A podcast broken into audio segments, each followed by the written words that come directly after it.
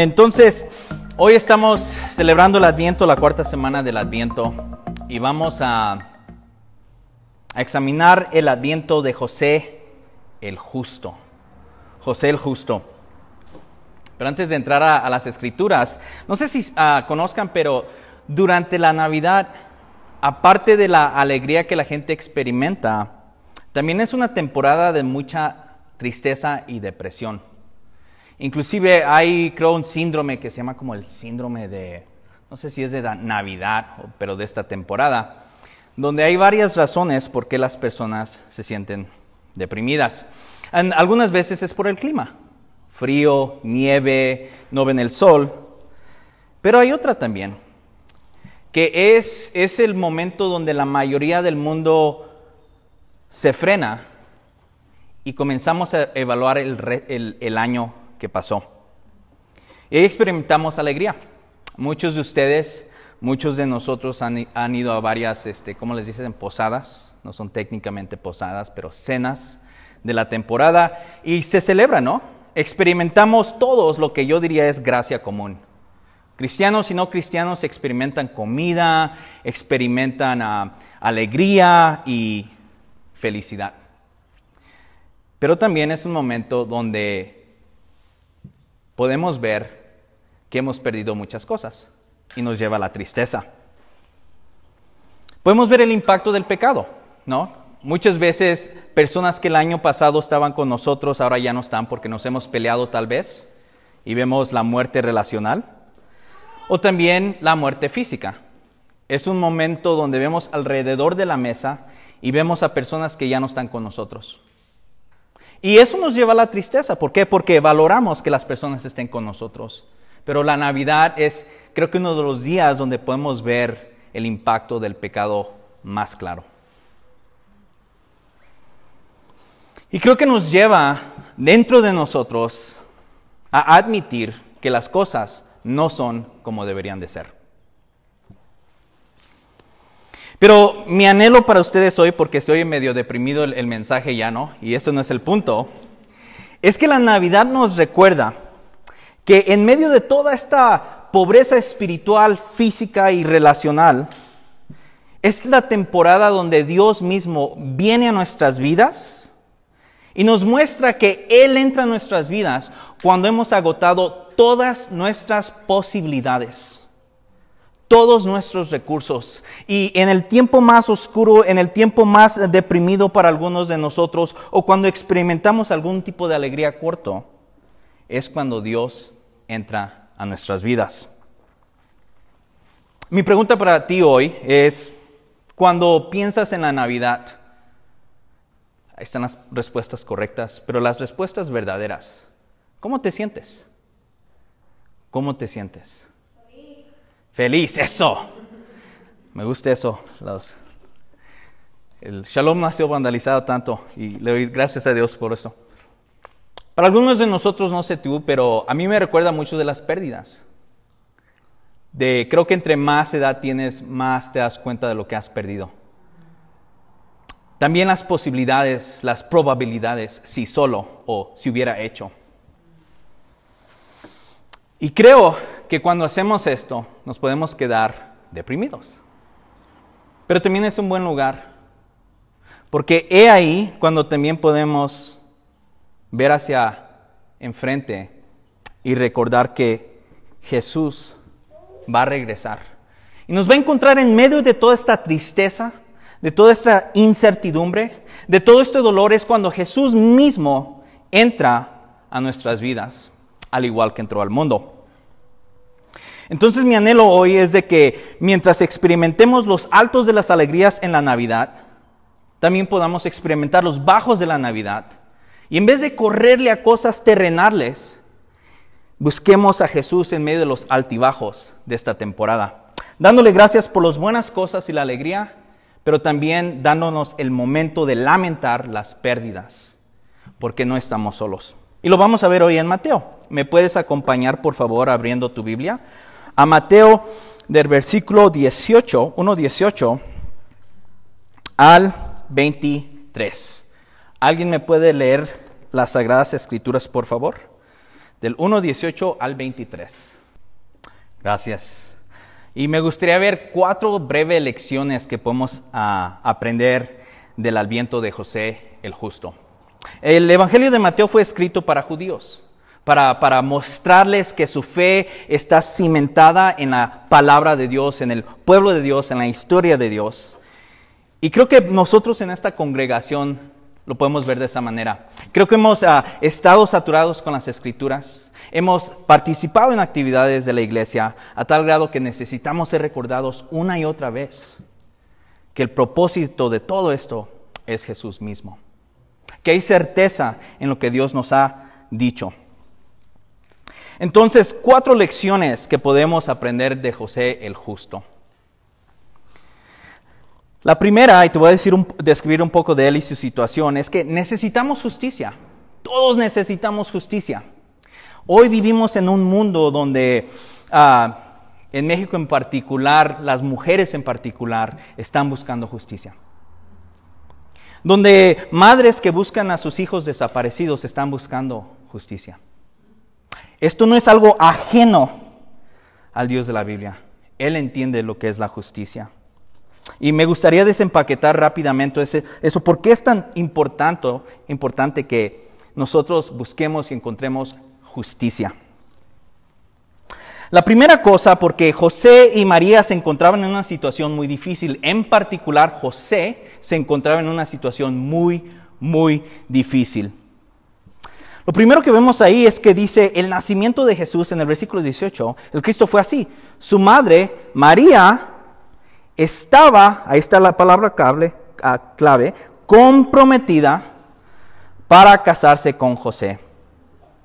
Pero antes de unirse a él, resultó que estaba en, encinta por obra del Espíritu Santo. Dos cosas rápidamente.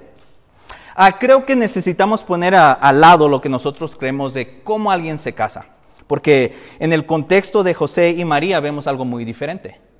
Eh, eh, es en, su contexto, en su tiempo, cuando alguien se comprometía con alguien, legalmente ya estaban casados. Por eso en Lucas dice que ah, marido y mujer. Por eso aquí lo describe como el esposo de. El momento en que se comprometen, han hecho un pacto, eh, se han casado técnicamente, aunque ya no viven juntos, todavía aún no viven juntos. La mujer todavía está viviendo en la casa de sus padres, mientras que el prometido, en este caso José, todavía vive, con su familia. Pero ya están legalmente casados, aunque no han compartido tiempo juntos ni lo compartirán hasta 12 meses, por lo menos, de estar comprometidos. Pero póntenos en, las sandalias de José por un momento. ¿Te has comprometido con esta ah, mujer, probablemente adolescente en ese tiempo? Tú sabes que no has estado con ella. Porque la sociedad no te va a dejar ni siquiera acercarte a ellas solas. No nos dice cómo recibió el reporte de que estaba embarazada. Pero lo que sí sabemos es que ahora José, en una cultura donde todo es honor y vergüenza, sabe o le llegan las noticias de que María está embarazada. Se encuentra en una situación muy difícil. Porque aún todavía el ángel no le ha dicho nada. ¿Qué es lo que él estaba pensando que pasó? Y más importante, ¿qué es lo que van a decir el resto de las personas? Porque su identidad está basada en lo que dicen las demás, honor y vergüenza. Honor cuando haces las cosas correctas, vergüenza cuando no haces lo que se espera de ti. José tenía tres opciones y las vemos aquí. Como José, su esposo, era un hombre justo y no quería exponer la vergüenza pública, resolvió a divorciarse de ella en secreto. Rápidamente dice, como José, su esposo, era un hombre justo, ahí Mateo no está hablando de justificación como nosotros la pensamos, no está hablando de, salvación. Ah, está hablando de eh, una persona que conoce la ley y que va a hacer las decisiones no basado en lo que él piensa lo que es correcto, sino en lo que la ley dice. Quería ser justo, quería ser una persona que obedecía a la ley y la ponía en práctica. Por eso dice que José era justo. Es una persona que a pesar de lo que piensan los demás y él mismo, va a evaluar lo que dice Dios por medio de la ley. Y tiene dos opciones. Bueno, tres. La primera es pretender que nada pasó. Pero hubiera aceptado que María había cometido adulterio. Y eso bajo la ley no es permisible. Siendo justo, esa no fue una opción para él. Tiene dos opciones como un hombre justo, un hombre que quiere honrar a la ley de Dios. La primera dice, exponerla a vergüenza pública. ¿Ok? Y te quiero decir más o menos qué quiere decir eso. Él tenía y estaba en todo su derecho a exponer a María como una adúltera una persona que había rompido la ley de Dios. Y si ese era el caso, él públicamente lo hubiera podido acusar. Y le hubiera pasado una de dos cosas. En el peor de los casos, Deuteronomio 22, 22 al 4, era que la apedrearan porque había sido infiel. Entonces el pueblo o la ciudad o su ranchito hubieran salido, lo hubieran humillado y después lo hubieran apedreado. Algunos ah, que estudian mucho la Biblia argumentan que eso no hubiera pasado. Eh, requeriría mucho para que en realidad ella fuera, este, la hubieran ah, matado por, a, pedradas. Pero en, el otro de los casos, si él públicamente lo hubiera acusado, ella hubiera perdido absolutamente toda, todo su honor frente a su sociedad. Hubiera sido una, hubiera sido una mujer marcada como una mujer con adulterio. Muchas puertas se le hubieran cerrado.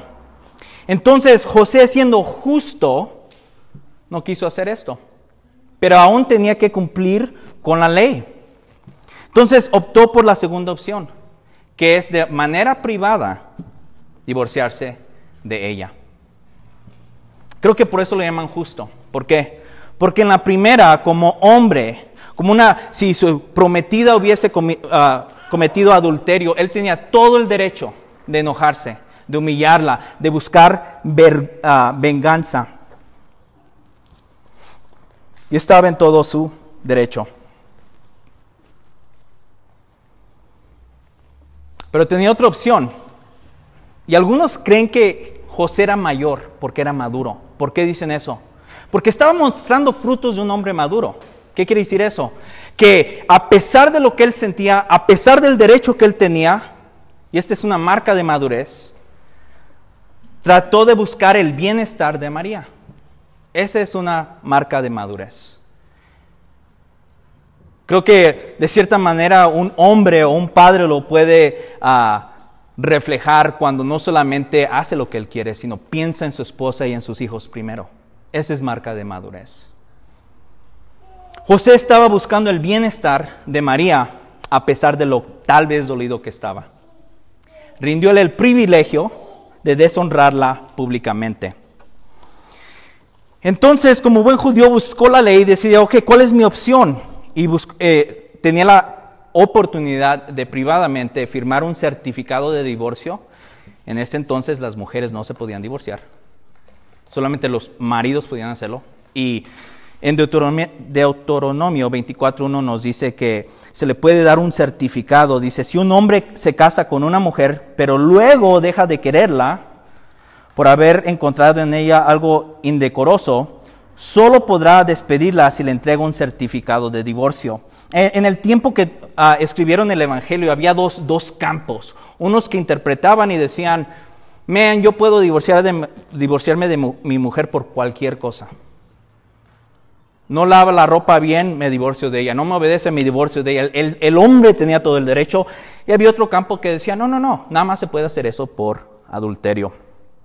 Pero en ambos de los casos solamente el hombre tenía el derecho de hacerlo. José, siendo un hombre justo, decidió no humillar a María y divorciarse de ella privadamente. Entonces creo que de esta manera José tal vez sin darse cuenta estaba reflejando a su futuro hijo adoptado. Alguien que podía ver el pecado, que podía entender en dónde estábamos y a pesar de nosotros tomó la iniciativa de hacer lo correcto.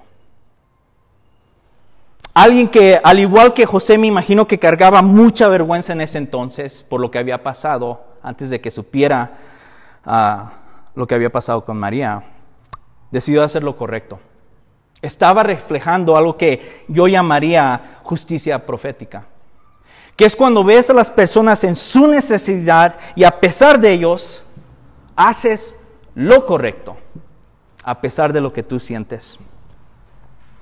Entonces vemos un destello de lo que iba a venir en la familia de José. Iba a ser un Salvador que iba a ser algo muy similar. Que a pesar de que nosotros cometemos adulterio contra Dios una y otra vez, que nosotros sabiendo lo que Dios quiere de nosotros, el pacto que nos da, le damos la espalda. Pero Él toma la iniciativa para hacer lo que es justo, lo que es correcto, lo que se espera.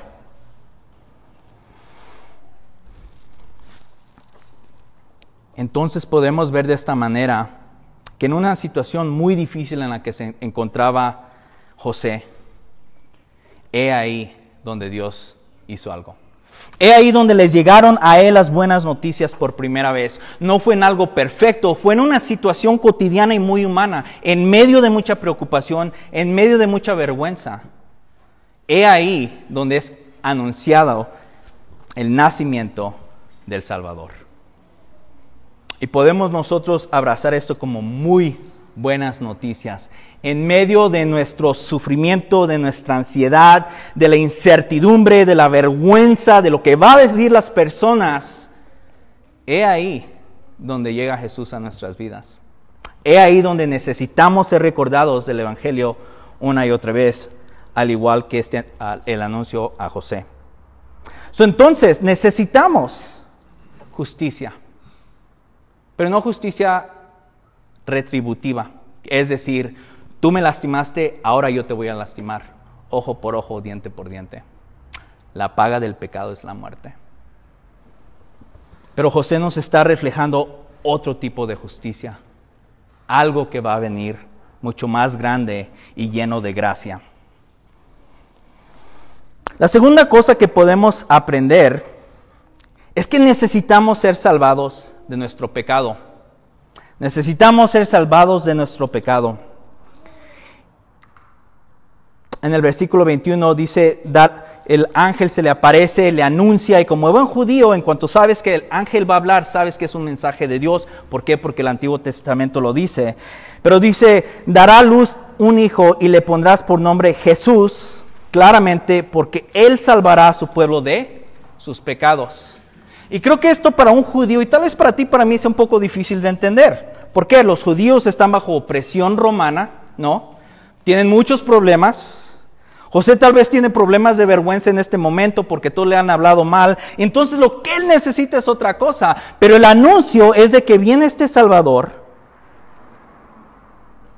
y lo va a salvar al pueblo de sus pecados. Creo que hay una lección muy importante aquí de que Dios entiende nuestras verdaderas necesidades. Y cuando anhelamos, al igual que los judíos, que viniera un Salvador político, alguien que pudiera pagar todas nuestras deudas económicas, que nos diera el mejor trabajo, nos da un shock y dice, hmm, ¿por qué Él salvará a su pueblo de sus pecados? Las expectativas que podían tener ellos y nosotros de Dios, yo necesito esto, Dios dice, no, tú necesitas esto. Como buen padre, Él sabe las verdaderas necesidades de su pueblo. En cierta manera José lo reflejaba. Él tenía todo el derecho de humillar a María. Pero como un hombre justo, maduro, va más allá de lo que él quiere y busca suplir la necesidad de María. Jesús hace eso con nosotros. Una y otra vez nos gustaría que Él arreglara, nuestros problemas, lo que nos causa estrés, lo que nos causa ansiedad y miedo y temor. Pero Él entiende que el problema más grande, la raíz de todas estas cosas, la raíz del problema en el mundo, en las relaciones, en las enfermedades, últimamente es el pecado. Y cuando anuncia esto, es buenas noticias. Y creo que si has estudiado la Biblia, sabes que los nombres son muy, tienen un uh, significativo muy importante. Dios cambia nombres o da ciertos nombres que reflejan algo, un propósito. Y el nombre de Jesús sigue esa tradición. No lo escogió porque se oía muy bonito, sino que quería mandar una señal de lo que significaba eso. Jesús, por lo que leía en ese tiempo, era un nombre muy común.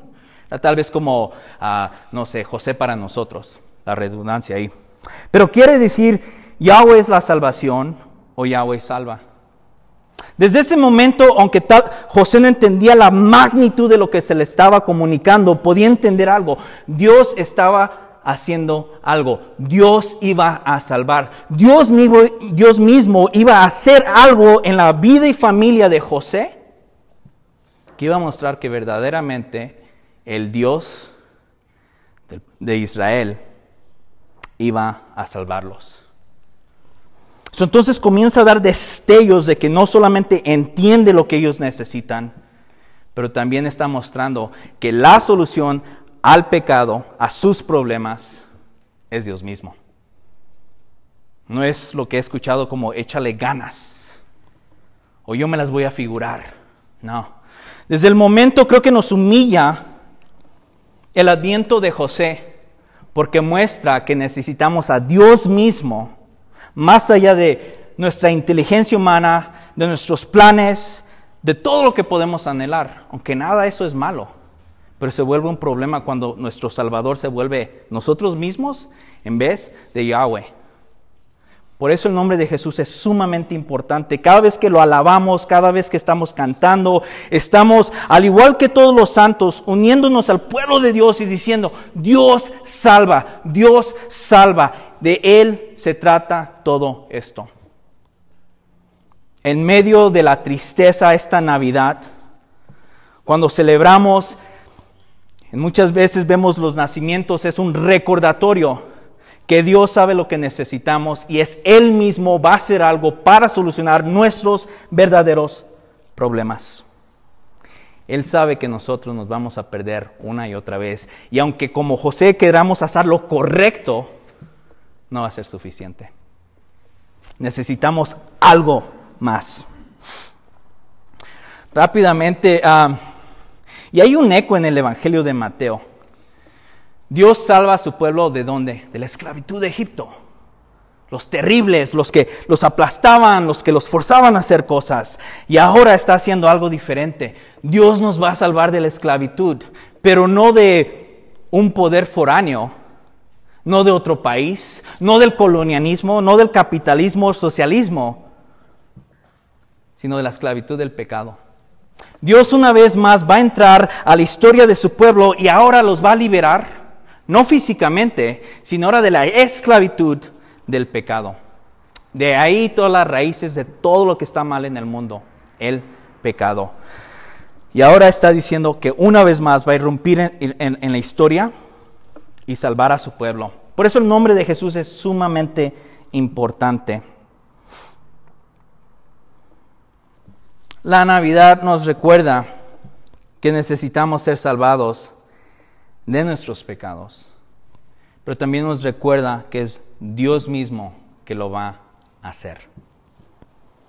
Entonces, necesitamos justicia, nos recuerda eso la Navidad. Necesitamos ser salvados de nuestro pecado y Dios mismo lo va a hacer. Y la tercera cosa que podemos aprender del adviento de José es que necesitamos un acercamiento. Versículo 22 y 23. Todo esto sucedió para que se cumpliera lo que el Señor había dicho por medio del profeta. La Virgen concibirá y dará a luz un hijo y lo llamarán, llamarán Emanuel, que significa que Dios con nosotros. Dios con nosotros. Mateo no creo estaba hablando de la encarnación todavía. Pero sí nos estaba mostrando que no solamente necesitábamos que Dios mismo nos salvara, pero que Dios mismo nos acompañara. Dios con nosotros. Entonces, cada vez que vemos esos hermosos nacimientos, podemos tal vez criticar a las personas o podemos verlo y decir, no inventes. Dios con nosotros, Dios con nosotros. Dios mismo está irrumpiendo a este mundo. Dios mismo nos va a salvar de lo que realmente nos causa toda esta aflicción, todos estos problemas, y es el pecado. Y la forma en que se manifiesta lo podemos ver en las Navidades. Cómo lastimamos, cómo hemos lastimado a otros. Y más que nada, todo esto es un reflejo de que hemos ido en contra de Dios. Pero la Navidad nos recuerda que Dios mismo va a solucionar esto. Dios salva y Dios con nosotros. Y es algo hermoso porque también podemos ver esto en el Evangelio de Juan. Y el Verbo se hizo hombre y habitó entre nosotros. Y hemos contemplado su gloria, la gloria que corresponde al Hijo unigénito del Padre, lleno de gracia y de verdad. Juan 1.14. José experimentó las buenas noticias en medio de mucha incertidumbre. Y es donde mismo Dios le anunció por medio de un ángel lo que iba a suceder. Lo acompañó con ahora lo que iba a cargar. Imagínate siendo José y explicándole eso a alguien. No, no, mi prometida está embarazada, pero no, no es mío, es, es del Espíritu Santo, no sé qué está pasando. Si, si alguien nos dijera eso, ¿qué diríamos hoy? Creo que a veces, por lo menos yo crecí en la tradición donde tenemos estatuas de, José, ¿no? Y lo vemos así como, o los santos los vemos como personas que están mucho más arriba de lo difícil que es ser humano. Pero no. José en medio de eso necesitaba que Dios mismo lo salvara porque iba a ser algo muy difícil que cargar. Pero más allá de un Dios que estuviera lejano y le aventara órdenes, necesitara que Emanuel, Dios mismo con él, caminara con él en este proceso. Y lo hizo por medio del Espíritu Santo. Le anunció lo que iba a hacer. Mi tocayo Atanasio de Alejandría lo dijo de esta manera en su libro La Encarnación. Porque nosotros éramos el propósito de su encarnación.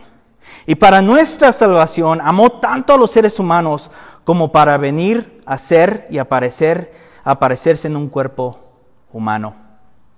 Tenemos un Dios que en medio de nuestros problemas, en medio de nuestro pecado, va a entrar, va a acompañarnos y sabe lo que es ser alguien como José, como tú y como yo. Sufrir esta vida cotidiana, ser recordados del pecado, recibir alegría temporal, pero recordar que se va a acabar.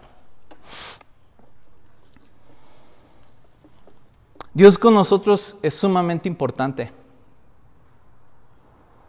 Porque a veces podemos estar, no sé tú, pero yo a veces creo que Dios es un Dios lejano, que le aviento oraciones así, tal vez le lleguen no sé dónde el, universo, pero tal vez no entienda lo que es ser humano. Tal vez no entienda lo que es ser, tener ansiedad y miedo, depresión. Vamos a poder pagar la renta, no lo vamos a poder pagar. Con hambre, llorando. Pero Emanuel, el adviento que vemos en para José nos recuerda que ese no es el caso, que Dios entiende. Y tenemos un poco más de claridad en Hebreos 2, 17 al 18. Por eso era precioso que en todo se asemejara a sus hermanos para ser un sumo sacerdote fiel y misericordioso al servicio de Dios, a fin de expiar los pecados del pueblo. Hablando de Jesús por haber sufrido él mismo, la tentación, puede socorrer a los que son tentados. Tenemos un Dios con nosotros que entiende lo que es vivir en esta vida, lo que es sufrir y las cosas que nos llevan al pecado, pero la diferencia es que Él no pecó. Entonces cuando vamos en oración, cuando vamos hacia Dios, podemos recordar en la Navidad y todo el tiempo que en medio de esto Dios entra con nosotros. Y a la luz de esto, ya para terminar con lo que podemos aprender de José el Justo, en medio de nuestro temor y preocupación, como José experimentó, es un buen espacio para buscar y recibir a Jesús. En vez de tratar de arreglárnoslas nosotros, a buscar a Mesías que nos van a, fallar, en vez de entretenernos con, no sé, YouTube o Netflix o cosas así, podemos aceptar que estamos en situaciones muy difíciles. Y es ahí donde la Navidad se va a hacer verdadera para nosotros, donde Jesús encarna en medio de nuestra vida su presencia por medio del Espíritu Santo. Y si entendemos esto en cada posada, en cada cena que vamos a celebrar, como algunos de ustedes hoy van a tener, van a, ser, van a acompañar a personas que tal vez aún no han recibido este mensaje.